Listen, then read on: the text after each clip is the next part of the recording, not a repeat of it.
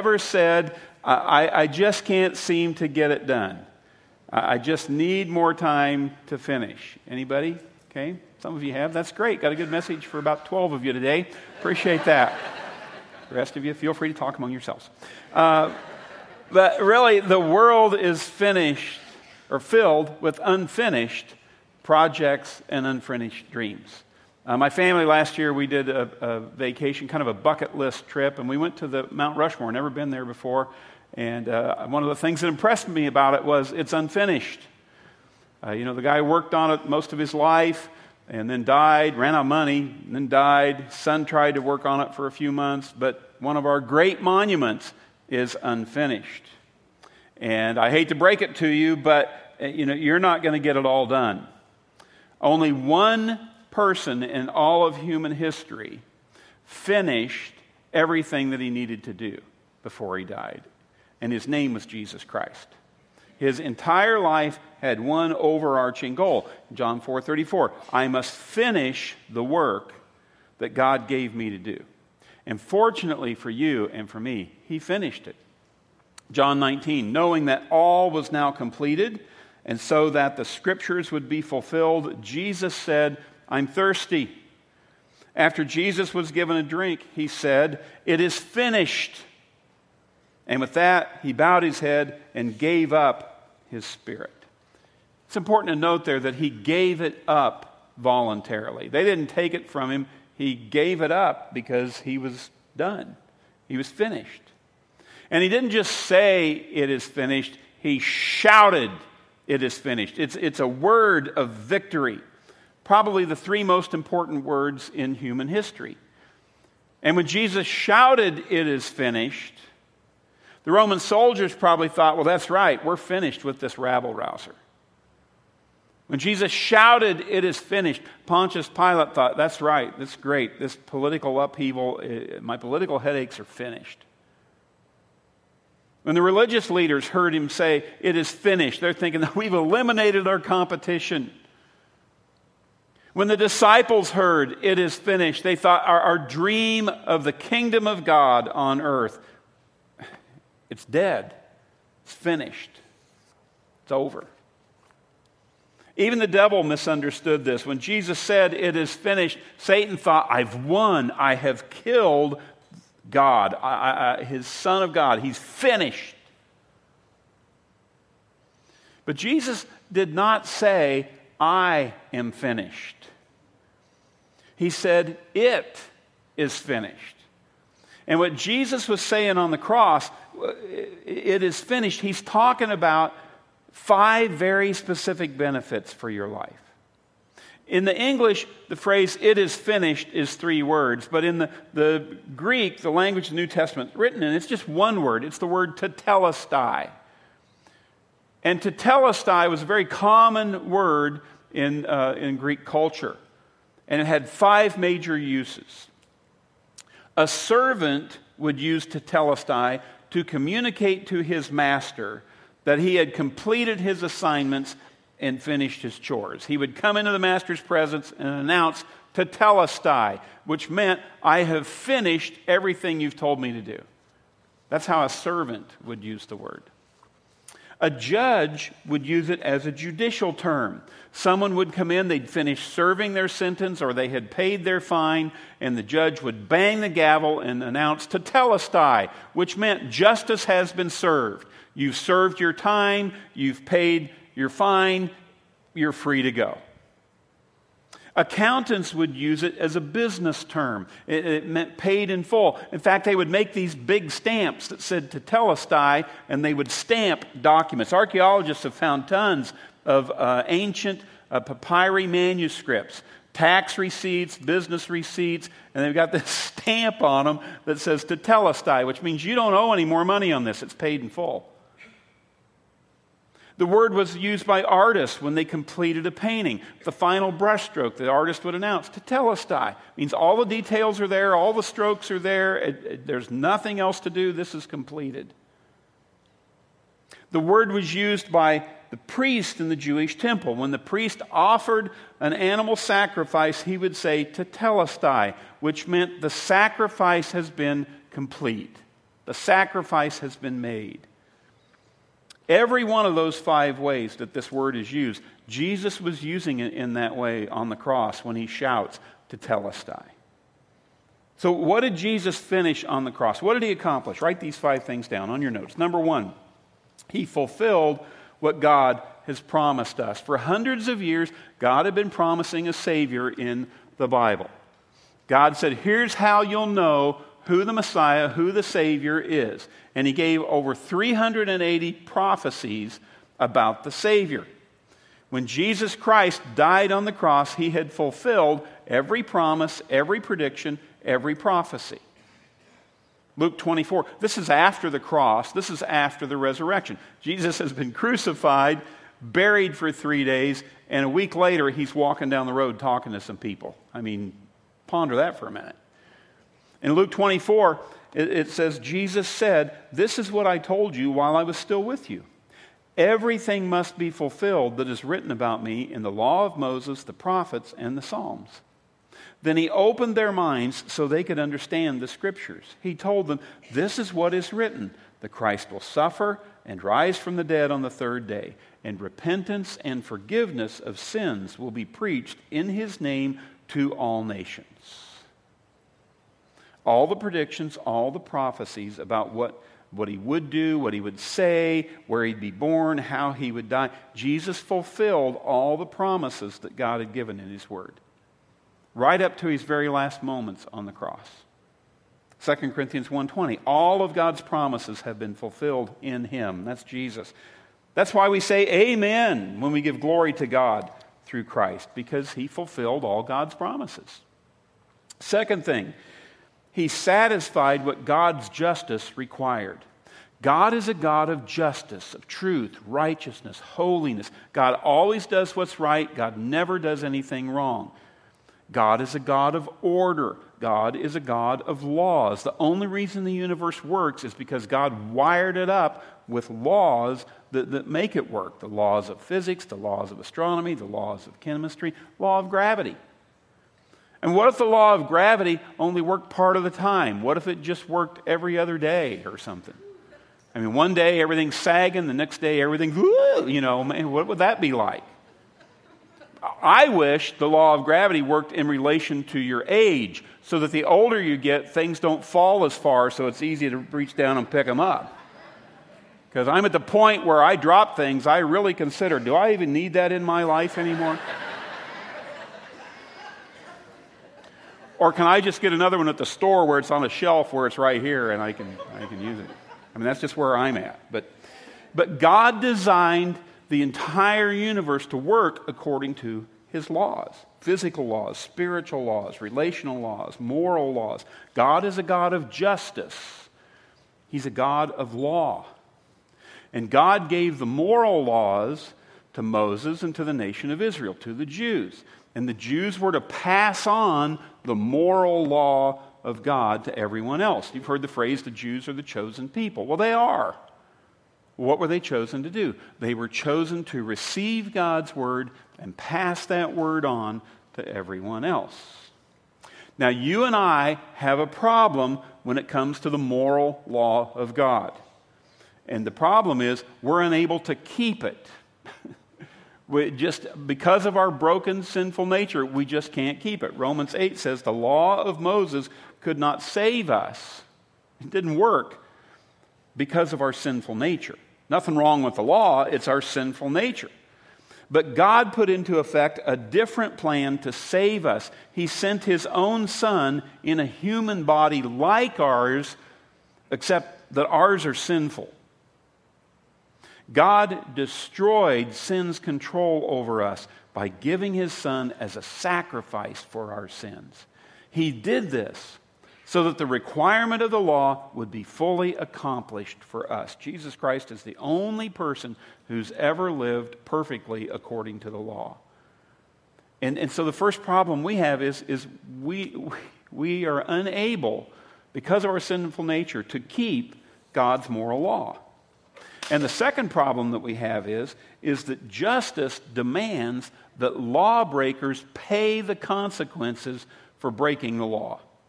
If there aren't consequences for breaking the law, you really don't even have a law. God set it up so we're free to do anything we want to do in this world. God gives you the freedom to do anything you want to do in this world. But you are not free from the consequences. Every kick has a kick back, there's a consequence. And justice demands that lawbreakers like you and me pay a penalty. God is a just God, He's also a loving God. And so God sent Jesus to do for us what God's justice and law required. After Jesus had finished his work, he became the source of eternal salvation for everyone who obeys him.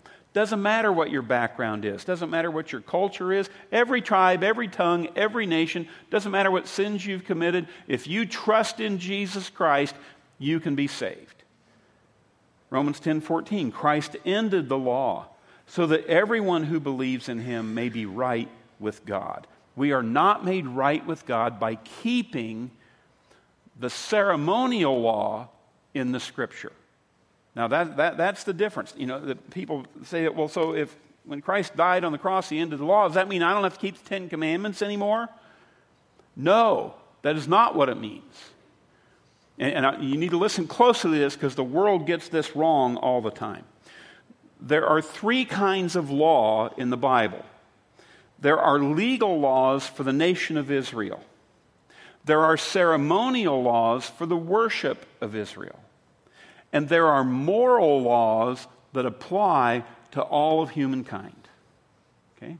So it, there are legal laws in the Old Testament for how the nation of Israel was going to operate you're not obligated to fulfill those legal laws because you aren't living in a theocracy of God in Israel. There, there are ceremonial laws in the Bible about the worship in the temple. There are laws for hygiene, laws for health, laws for diet, laws for the way you worship in the temple. And you're not obligated to keep the ceremonial law that's given in here because you're not an Israeli worshiping at the temple. God ended that system. That's the law that it's talking about that Christ ended on the cross, the ceremonial law. But the moral laws are still in effect.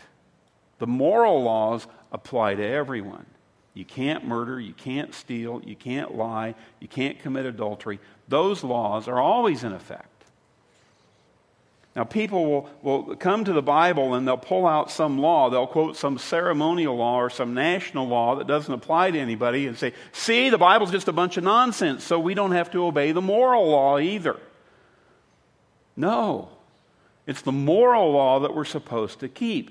Jesus ended the old ceremonial system and satisfied what God's justice required. So we're not obligated there. But the moral law, Everybody's got to keep that. Third thing he did, he paid off the debt that I owed God. You have a lot of debt in your life, and not just financial debt. You owe a debt to everyone you've ever hurt, everyone you've ever lied to, everyone you've ever gossiped about, everyone you've ever stolen from. Every time you've broken God's moral law with someone, you owe them because you have taken something from them when you sinned against them. That's why in the Lord's Prayer, Jesus taught us to pray to, to ask God to forgive us our debts as we forgive our debtors. But you're in an even deeper debt to God because everything you have is a gift from God. And yet, how many times have we been ungrateful, unthankful, uh, rebellious, unrepentant. I mean, God says, Thou shalt, thou shalt not. We do just the opposite. We are in deep, deep debt to God. Colossians 2 we owed a debt because we've broken God's laws. That debt listed all the rules we failed to follow, but God forgave our debt and He canceled our debt by nailing it to the cross. When Jesus said, It is finished, He's saying, It's paid in full. You don't have to die for your sin anymore because Jesus Christ paid the debt for you on the cross. He canceled your debts. Imagine if tomorrow morning uh, you get a call from American Express or Visa or MasterCard or probably all three, and they say, Hey, your debts are paid. It's wiped out. Somebody paid it for you. How would you feel about that? Well, that's what Jesus Christ did for you on the cross with the sin debt that you owe to everyone else and that you owe to God. He wiped it out. In the Old Testament, when people were sorry for their sins, they showed it by bringing animals to the temple to be sacrificed. They would kill the animal and they would uh, use its blood as an offering to God to cover over the sin. The, the blood of the animals didn't pay for your sin, it just covered it over until the blood of Jesus Christ was shed on the cross and it paid for it. But now that Christ has died, there's no need to offer any more animal sacrifices. That's why you didn't bring a sheep or a goat with you to church today. I hope. Okay? Jesus was the ultimate sacrifice for everything you've ever done wrong. And yet, some of us still feel guilty over something we've done wrong. We've asked God to forgive us, but we don't feel like He's forgiven us. And so we keep trying to pay for our sin if I just do more good things, if I just go to church, if I just give more, if I just pray harder, and you're trying to pay off your sin, but it's already been paid. You know, Jesus Christ's sacrifice, it was final, it was complete, it's finished. Tetelestai. There's nothing you can do to pay for your sins because it's already been paid for. An elderly woman walked into her insurance company and she said, My husband died five years ago, and I need to tell you, I can't afford to keep paying his life insurance premiums. And so I've got to stop paying his premiums. And, and we laugh, but I mean, how tragic is that? the insurance company said, Ma'am, you don't have to keep paying. He died. Now you get the benefit. You know, we laugh at her, but how many of us are doing the same thing? Jesus Christ died. He paid for your sin. Stop paying for it. Receive the benefit. Receive the benefit. One other use for the word tetelestai. It was used as a battle cry for armies when they'd won the battle. At the end of the battle, when they defeated the enemy, the soldiers would yell, Tetelestai, we've won, the victory is ours. And on the cross, Jesus Christ defeated the fear of death. Fear of death is universal. Everybody's got some fear of death. Everybody. But Jesus broke that power, and it is finished with a battle cry. It was a shout of a victorious conqueror who has defeated death. He, he proved you don't have to be afraid of death because he came back to life. Jesus Christ, he, Jesus Christ wasn't just resurrected, He is the resurrection. He is the life. You believe in Him, death's not the end for you. You don't have to be afraid of death. Romans 5:17 the sin of one man Adam caused death to rule over us. But all who receive God's wonderful gracious gift of righteousness will live in triumph over sin and death through this one man Jesus Christ. Adam got us into this mess, Jesus Christ got it out of it. Triumph over sin and death. Hebrews 2:14. Jesus became flesh and blood by being born in human form. For only as a human being could he die, and only by dying could he break the power of the devil who had the power of death. Devil and the death are in sync. Only in this way could he deliver those who have lived all their lives as slaves to the fear of dying. When I was a young man of 18, I had a tremendous fear of death. My mother had an unhealthy fear of death, and she passed that on to me, and I was terrified of dying because I didn't know what happened when you died. I mean, you know, is, is, it, is it there an afterlife? Is their torment and darkness? Is it just the end? Mean, I, didn't, I didn't know what happened, and so I was terrified of it.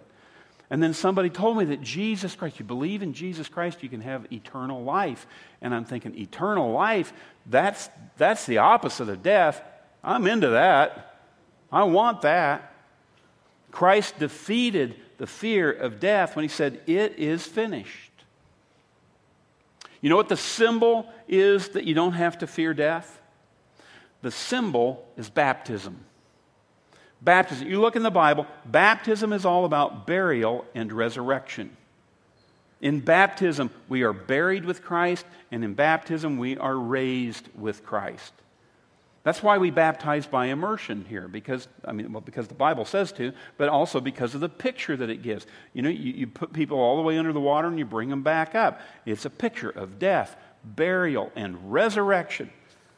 It's the symbol I've died to my old way of life and I'm being raised to a brand new life in Christ. And so we're going to be baptizing next week, and you can sign up for that on the communication card. I'd encourage you. If you've trusted in Christ and you've never been baptized by immersion, baby, you need to get in the tank. I mean, it is, it is a glorious sign of what Jesus Christ has done for you. You're buried to that old way of life, it's gone, and you are raised to walk in newness of life. I mean, what a delight! What a symbol God has given us of, of the fact that I'm not afraid of death anymore. I've got eternal life. Fifth thing Jesus finished on the cross. Number five, he destroyed Satan's power to control me. On the cross, there, there was a spiritual battle, a spiritual war that was raging between God and Satan. And from a human standpoint, you look at Jesus Christ, beaten, bloodied, dead on the cross, and it looks like Satan won. But God had a bigger perspective. And Satan had no idea what was going on in that moment. Jesus died on the cross, and Satan thought, I have killed the Savior of the world. I'm taking all these people to hell with me. That's what he thought had happened. I mean, the audacity, the foolishness to think you're going to fight with God and win. Because three days later, Jesus Christ rose, rose from the dead. And one of the things that Christ did on the cross was he destroyed Satan's power. When Jesus said, It is finished, Satan should have said, I'm finished. Because his days are numbered. Now, if you don't have Jesus Christ in your life, you are defenseless against the devil. I mean, he can whip slap you around all he wants. You have no power of your own. If you don't have Christ in your life, you have zero power, zero defense, zero armor against Satan. And he can manipulate your emotions. He can play with your mind. He can get you addicted to all kinds of stuff. He's got all the power. You are powerless if you don't have Christ in your life. And Satan's favorite tools are temptation and condemnation. And the way he uses temptation is he minimizes the consequences. He'll come with a temptation and say, Well, this is no big deal. Everybody does it. You won't get caught. You know better than God what would make you happy. You deserve this. And he, he minimizes the consequences. And then once you take the bait, once you have committed the sin, he maximizes the consequences. I mean, once you've sinned, whoa, what are you thinking? God can't use somebody who's done that. God doesn't even love people who do that. You're the most despicable, worthless person I've ever seen. And so in temptation, he minimizes the consequences. And then after you do it, he maximizes the condemnation. And on the cross, Jesus Christ said, It is finished. We're done with that. We're done. He defeated temptation and condemnation. Colossians 1:13 God has freed us from the power of darkness and brought us into the kingdom of his dear son. You're thinking, well, if God has freed us from the power of darkness, why does Satan seem like he's so powerful? And the best illustration I, I could think of is a little gory, but I'm going to do it anyway. Um, you know, I grew up on a farm and, and, we raised chickens on the farm. And, and, and we raised chick. We didn't raise chickens like people raise chickens today. You know, they raise them like pets, and they hug them and squeeze them and put little clothes on them. And, and if you want to do that, that's fine. But when we raised chickens, we raised them for the eggs, and then we raised a bunch of them to butcher and eat because they taste a little bit like rattlesnake. So, and, and as a kid, chicken killing time was really exciting because when you chop the head off of a chicken, it'll run around the yard for three or four minutes uh, with its head cut off. That's where you get the phrase running around like a chicken with your head cut off. Because the chicken is dead, it just doesn't know it. Okay? That's the condition Satan is in. On the cross, Jesus Christ whacked off his head. And he, that's right. And right now, he, he's dead. He doesn't know it. And if you have Jesus Christ in your life, Satan has zero power over you, except for the areas where you give him power.